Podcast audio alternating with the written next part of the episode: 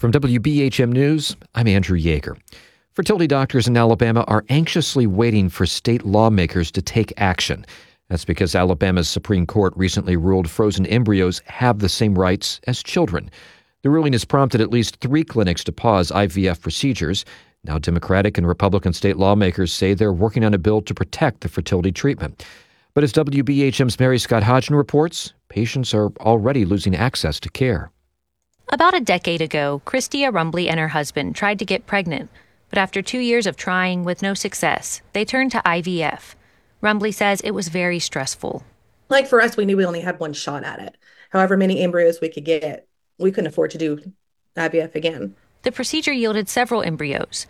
Two of them were transferred and successfully implanted. Rumbly became pregnant with twins. Her doctors in Alabama froze the remaining embryos. Years later, they transferred another one, which resulted in another pregnancy. Now, Rumbly and her husband have two frozen embryos left. They aren't sure if they want to try for another pregnancy, donate the embryos, or discard them. But we are going to move our embryos right now until we can make a final decision. She wants to move them out of state because of the recent ruling. Alabama's Supreme Court said people can sue for the wrongful death of a frozen embryo.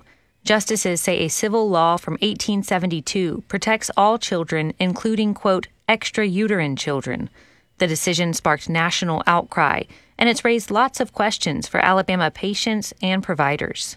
This feels very much like the door just got blown wide open, and we have no idea what's on the other side of it. Dr. Beth Malizia is a reproductive endocrinologist and part owner of Alabama Fertility, a private clinic with offices across the state. The practice has stopped all new IVF procedures. Malizia says there is a lot of anxiety. Especially from the patient perspective, just so devastating. I, um, you know, have patients who've been calling the last four days, and we are offering the best guidance we can day by day. But that is a constant evolving process. Providers at the Center for Reproductive Medicine in Mobile and at the University of Alabama at Birmingham have also paused IVF procedures due to legal concern.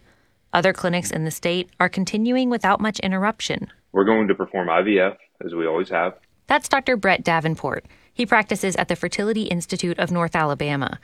Davenport says he doesn't think state laws were meant to be applied to frozen embryos.